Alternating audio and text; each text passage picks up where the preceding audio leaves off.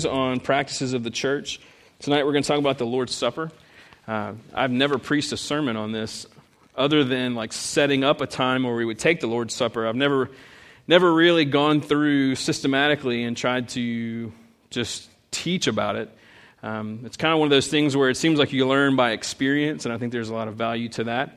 But the Lord's Supper is something that Christians have practiced all over the world going all the way back to the first century when Jesus installed this as a part of church life. Um, and so I'm going to try to help us maybe understand it, uh, which is really difficult because the Lord's Supper is a massive mystery to us. It's not possible to understand it fully. It's supposed to have some grayness to it, some blind spots in it. Um, there's something, there's just so much more going on than meets the eye. And so we're going to look at what we do know and then uh, trust that there's enough in the black and white to fill in the gray that we can uh, dig into it more deeply. The, uh, the grace that comes to us when we partake, partake in the Lord's Supper um, is not always easy to understand, but I, I want to present th- kind of three themes that I came across in studying and uh, over the last probably two years of, of being exposed to different, um, different ideas and different practices and hearing about uh, churches, and they're, and they're sort of uh, recapturing this, especially Baptist churches. Uh, three themes uh, that, three big things that, that happen. The first one um, we kind of see clearly described here in 1 Corinthians 11. So let's look at the, at the text. Um, this is the earliest account in terms of when the New Testament books were actually written. This is the earliest one that we have. So this is probably the closest to the actual Last Supper that we have in order to, to see exactly what the church was thinking and how they were practicing it. Um, so we'll start in verse 23. For I received from the Lord what I also delivered to you that the Lord Jesus, on the night when he was betrayed, took bread. And we, when he had given thanks, he broke it and said, This is my body, which is for you.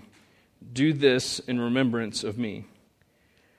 In the same way, also, he took the cup after supper, saying, this cup is the new covenant in my blood.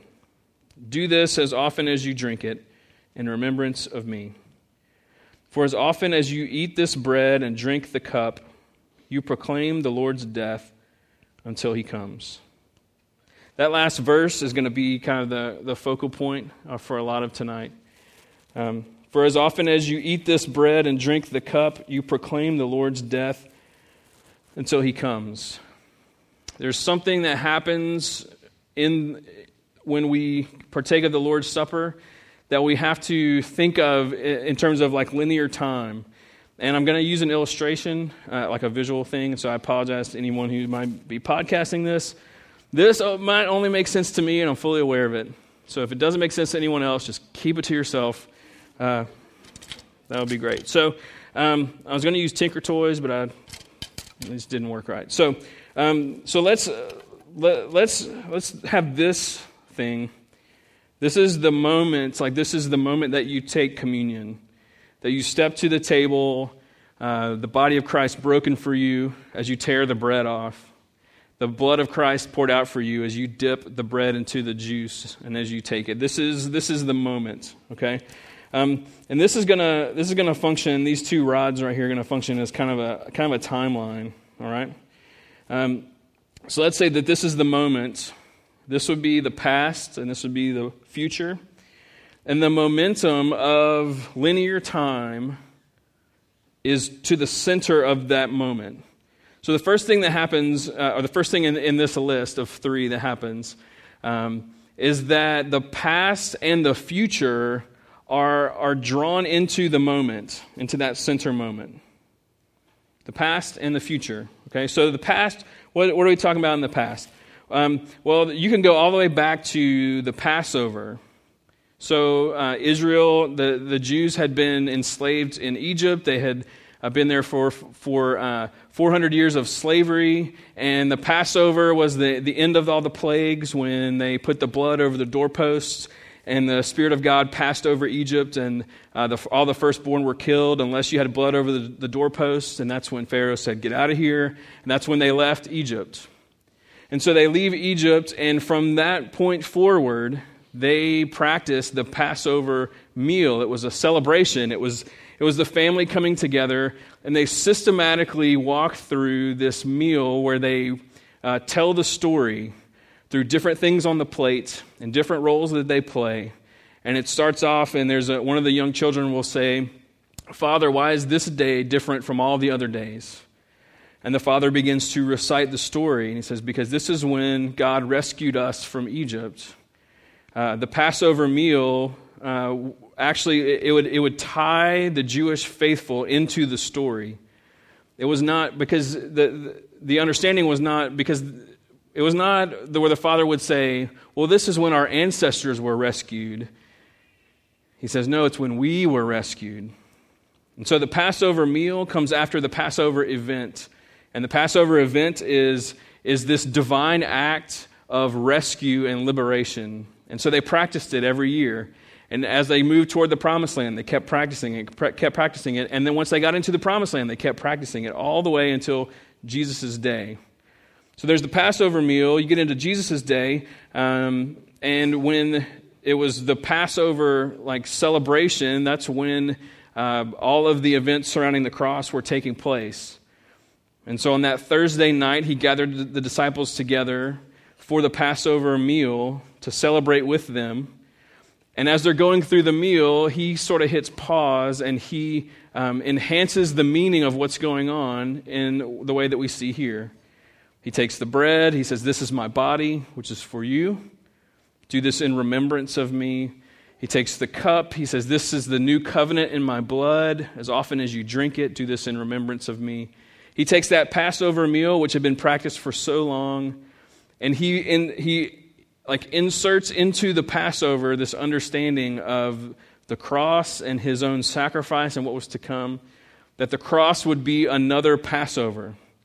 The first Passover was, was uh, about um, God's mercy in the midst of divine judgment and God rescuing and liberating them from that. And then the cross was a new Passover where God is, is his mercy is there and he's rescuing us from sin. And so you have the Passover, you have the Lord's Supper. I'm sorry, you have the Passover, you have the Last Supper with Jesus and the disciples.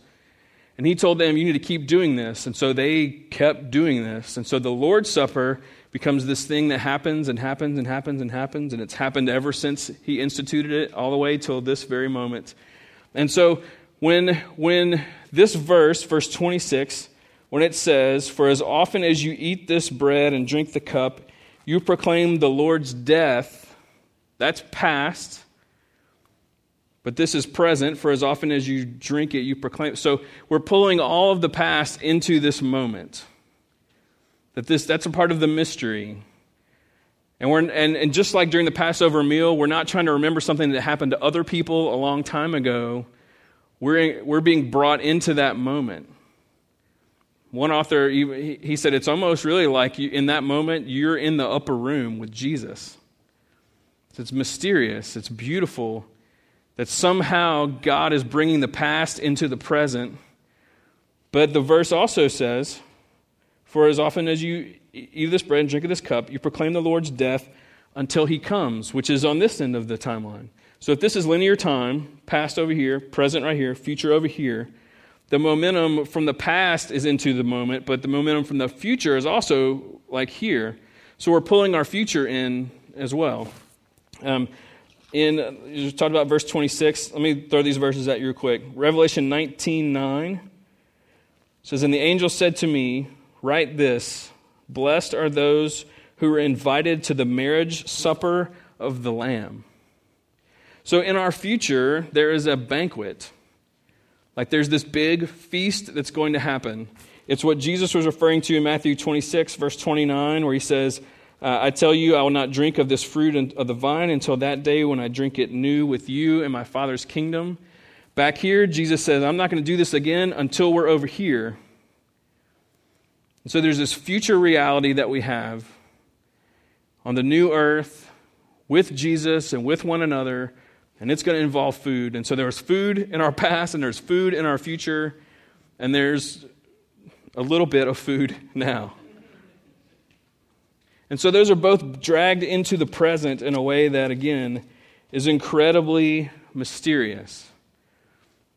N.T. Wright uh, is the Archbishop of, of, Canterbury, and he says that, that it's almost like there, you know, there's a story in the, in the Old Testament where they sent the, the uh, they were spying on the promised land, and they sent the spies in, and the spies brought back food from the promised land. And they're sitting there and they're eating of this food, and they're being like, Are you kidding me? Like, this is the, the place God is taking us has this kind of food? He says that's what communion is like in terms of that, that marriage supper of the Lamb, that future feast with Jesus, is that we get to, in this moment, get a glimpse, a foretaste, a, a foreshadowing of what is to come. And so the past and the future are brought into the present. So in verse 26, he says, For as often as you eat this bread and drink this cup, saying, In every present moment that you have, you're proclaiming his death from the past until he comes, which is in the future. Both of those things are coming together in this like centered moment for us. Now you can dismiss that and be like, "Oh, that's so mystic," or "That's so like whatever," or you can be like, "Yes, that's more than just some some sort of uh, religious ceremony that we go through because it's just what you do." There's a lot more going on here in 1 Corinthians. There's a lot more going on from Jesus' perspective as to why he handed this down as a sacrament, as an ordinance for us. There's a lot more to it. So, in the present moment, we are participating with Jesus. We're, we're involved with him. We're connecting with him. The covenant, think about like this the covenant faithfulness of God in our past and the covenant faithfulness of God in our future are drawn together and mashed into the present where his covenant will be held true to us.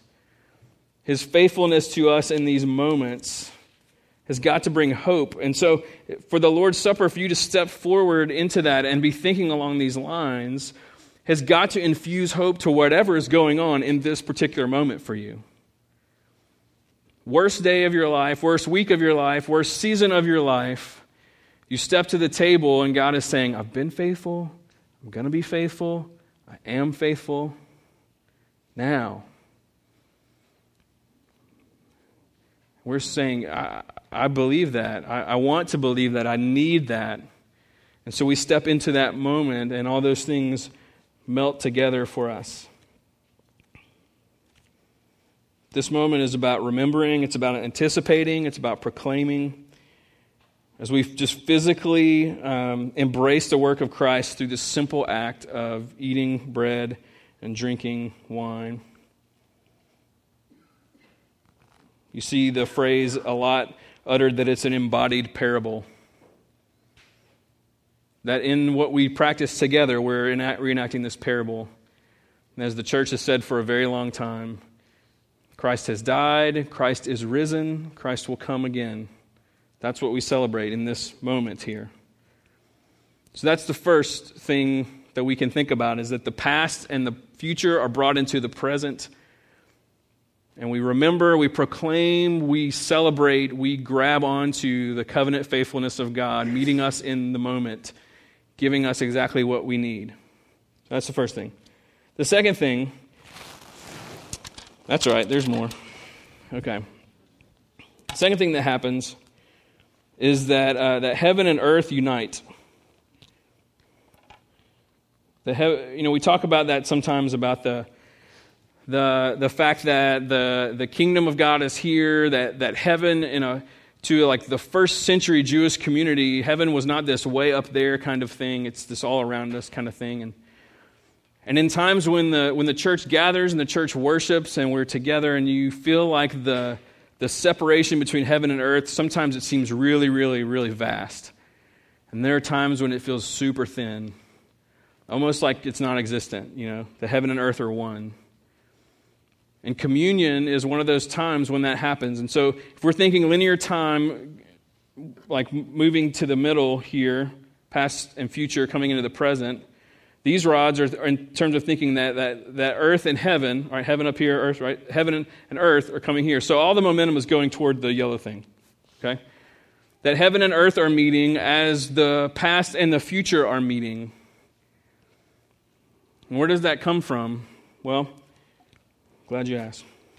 Uh, through this whole timeline, God being with his people, like that's like the main thing that, that seems to be important to God in terms of relating to us. Like he loves us. That's important. Uh, that's just that's already there. What's important to him is that we know that he loves us and that we know him his love best when we know his presence with us. And so we see him always trying like trying to let us know that he's near. And so with Abraham and and the like Abrahamic covenant, uh, God is like speaking to him and leading him, and he shows up with Abraham and Isaac on the mountain, and, and he's, he's there with them. Uh, Moses and the, and the shrub that's on fire speaking to him, God is with him. Uh, the Passover event, uh, just that, like the blood on the doorpost and the Spirit of God coming over, like all that stuff, God is with his people as they wander through the desert. He's there with them, either a, a pillar of fire or a cloud, and he's guiding them and telling them when to go and when to stop. Um, he's there with them, providing food out of water out of rocks and manna on the ground and quail just dropping from heaven when they're hungry. And it's just this amazing provision and the presence of God that's constant. Uh, we see it in the incarnation of Jesus. We see it at Pentecost when the Holy Spirit comes. We see all this stuff on this part of the timeline. He's just he's constantly saying, "I'm with you. I'm with you. I'm with you. I'm with you. I'm with you. I'm with you." Our future is with Jesus like in this real like earth city thing where we can like hang out with him unencumbered.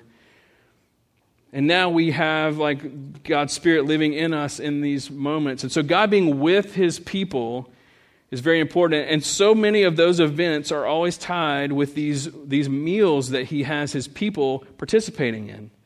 The Passover meal was not only about their redemption, but God's presence with them as the one who actually did the redeeming. The Passover meal was not to celebrate Moses, the Passover meal was not to celebrate Abraham. The Passover meal was to celebrate God's presence with them, just like with Jesus in the Last Supper, just like it's going to be in the future. Communion, if it's going to be the, the past and the future coming together in this moment, it's also going to be this idea that heaven and earth are together and God is with us in this room. And sometimes that is easy to forget.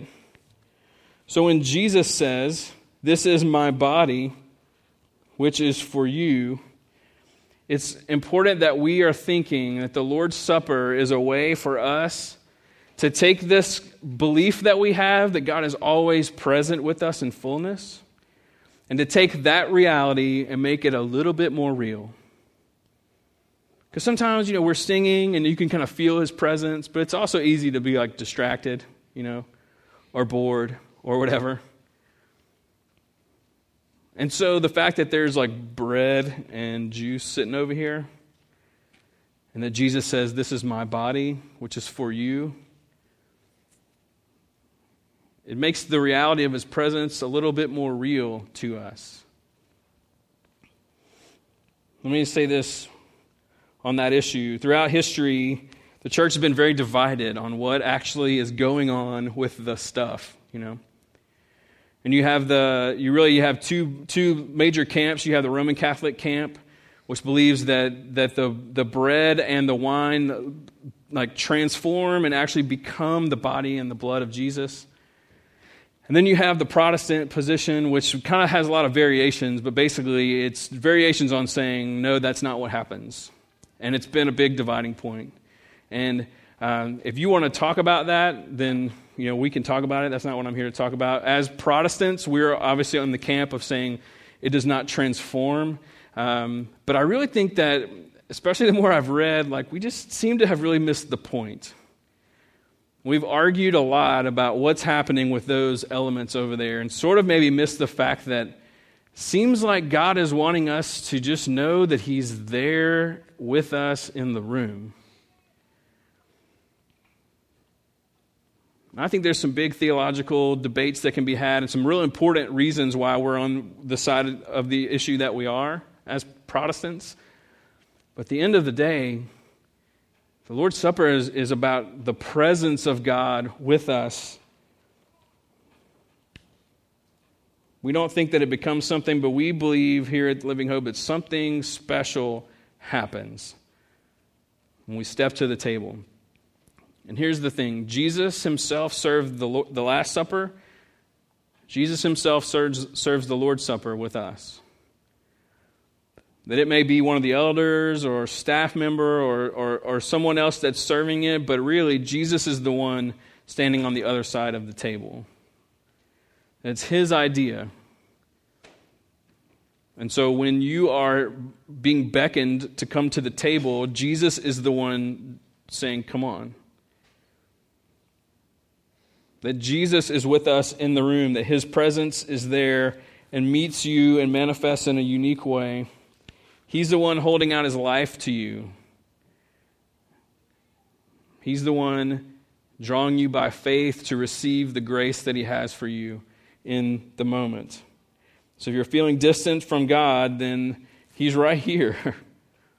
if you've wondered, is He in the room? Well, yeah, and you need further proof He's there. Think of it that way. Think of Him as the one that's initiating the meal. Communion is not, a, not, just, not just a term that we use, it's not just uh, this like church history kind of word. Like communion, you're engaging in and reclaiming and uh, solidifying the common union you have with Jesus.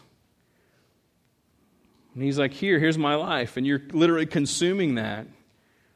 It's a common union that's there. N.T. Wright, this is what he, he had to say.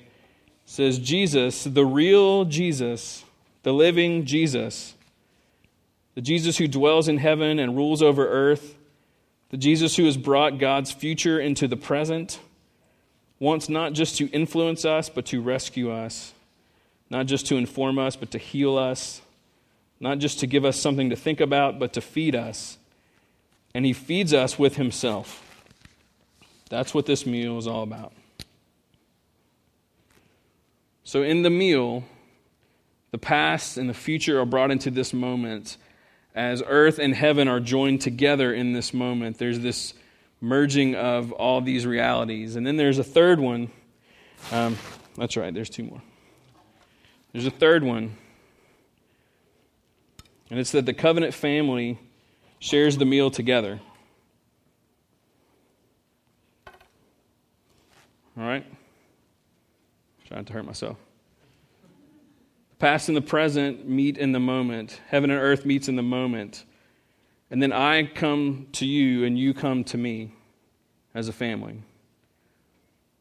You come to the family, the family comes to you. There's a, there's a meeting at the table that happens. So all these things are converging at one time. Um, couple of uh, references here. So the Passover meal was a family meal. The Passover meal, you had the, all the parents and the grandparents and the kids and everyone coming together. Uh, Jesus shares the Last Supper with his disciples. They are pulled together. Uh, 1 Corinthians 11, 17 through 34 is all about this corporate meal that is being had all of church history falls in the footsteps that it is a like communal meal. It is a family meal that is celebrated together. You can pray in your room at your house. You can open up your Bible and you can learn. But baptism and the Lord's Supper are community things. They're family things. They're, it's not something you do by yourself, it's w- together with us. It was often, in, especially in the first century, it was embedded into this like larger meal. And so the church would gather together and they would have like a feast. They called it the, the agape feast or the love feast. And so they're eating and they're just like having the, this good time together and they are uh, having like mean, meaningful interaction with each other. They're talking about, uh, at that time especially, persecution and, and how it was going. They're encouraging one another and they're praying for one another. And it has this deep fellowship and then at some point, they would stop and they would take out the bread and take out the wine, and they would partake in the Lord's Supper together. They're saying this is what makes us a family in the first place. So it was always meant to be done with other people. 1 Corinthians, this whole passage in 1 Corinthians 11, Paul is he's correcting them on some things because what had been happening was they would have this, this like love feast and people would get there first and they would start eating a lot and they would start drinking a lot and then there was nothing for the latecomers to, to have at all. And it was causing all these tensions not to mention the fact that the early arri- arrivals were getting super drunk on the wine. At one point he's like you're not doing the lord's supper if you think that's what this is about. You're doing something altogether different. And in the context of the first century table fellowship, not only was it the most intimate uh, way that you could spend time with people, but it had a way of separating the haves from the have nots. You had rich people who had tons of food, you had poor people that had no food. And at the agape feast, at the love feast, everyone had a place. It wasn't about the haves and the have nots and the rich and the poor and all that kind of stuff. It was everyone comes together, there's enough for everyone because the Lord's Supper is, a, is an equalizer. Lord's Supper is an equalizer. I'll say it again. The Lord's Supper is an equalizer. And so, if all these things are converging into a moment when I come to the table and when all of you come to the table, when you come to the table and, and the rest of the family comes to the table, we're all at the table. We are the same, like we're one. We're a family. There is no greater than, less than, anything else because we're all coming to the, to the same table to partake of the same body and the same blood and the same grace, the same cross, part of the same family, propelled into the same mission for the glory of the one God. It is a great equalizer. It, is a, it, is, it brings us back to what is most important. And so we say yes. So as I draw near to my Savior, you draw near to your Savior, and we're all near to the Savior in communion. And although there's no, there's no solid precedent for baptism having to come before communion in someone's life, sometimes that's the, the tradition is that you can't take communion until you're baptized, but there really isn't a, a strong basis for that. Um, but, but think of it this way baptism kind of creates the family, and the communion table sustains the family. And you've probably experienced that. I bet, there are, I bet there are times when you have come to the table and you're in line with people and you're letting people out, whatever, and you, there's just a sweetness to it. And as you get closer to whoever's serving, like at that table, and you're hearing the body of Christ broken for you, the blood of Christ poured out for you over and over and over. There's something unifying, there's something solidifying about it. And it's because there's this mystery that Jesus has called us into and said, just trust me. Let me teach you how to do this. Let me show you what this is all about. Let me show you that I love you and I'm Lord and that you're not by yourself. So, a lot happens in that sacred moment of that yellow little thing right there if all the momentum of these rods is all pointing into this one moment, then no wonder God's called us to do this. And honestly, uh, after 10 years, I'm sorry we, don't, we haven't done it more. But we started doing it more regularly, and I think that's some, just some good leadership from the Spirit in that. And I'm glad that you guys have been so affirming and enjoying that and really wanting to understand it more and stuff that we've kind of he's kind of led us to this point of maybe being able to understand a little bit more of what he has in mind, of how we're blessed and we're kept at the table. It's an amazing thought to me. When I was reading too, uh, a lot of guys were saying, "Yeah, we don't really understand why so many communion times in churches are like funeral processions," you know, because this, like this should excite us and yeah, you might be coming to the table, you might be broken over sin, and you may come repentant to the table, but even that's full of joy. But how this should propel us, it should bring hope where we are, it should send us forward, it should be encouraging, it should remind us of so much that He meets us at the table to be near to you and to remind you of what's most important. So I don't really know what to do with this thing, but. Uh, I, I hope that this has been helpful. Um, and I suspect for some of you visual learners, maybe it has been. For you podcasters, probably not at all. So, as we engage in this as a church community, as we do this more and more and more, um, I hope that we just can trust Jesus as we follow him into this. That's really what we're doing is he says, he said, do this in remembrance of me. This is my body, which is for you. This is my blood, which is the new covenant. As often as you eat of this bread and drink of this cup, you proclaim my death until I come. He's pulling in the past and the, and the future into this present moment. Heaven comes to earth. We come to one another. It's this amazing, mysterious, like kind of weird sometimes thing that hopefully we walk away from being like, I'm not 100% sure I can like diagram what just happened, but I think I get it. If every week we get it a little bit more, a little bit more. And so that, I have a feeling that's here to stay for us.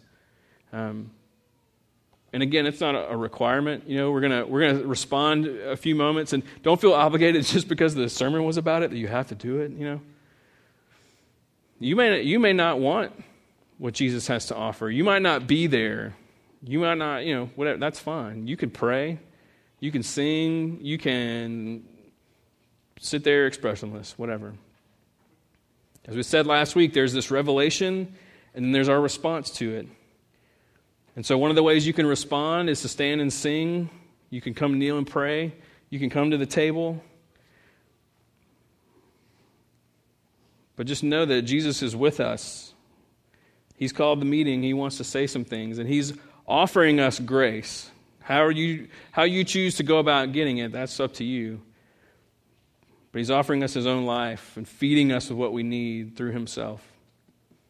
So I hope this has been helpful to you. I hope that it um, can maybe maybe deepen our experience together uh, on Sunday nights, as hopefully it can last week, and as we continue to move through different practices. I hope that's the same. Um, so, how about you stand as the band comes back up?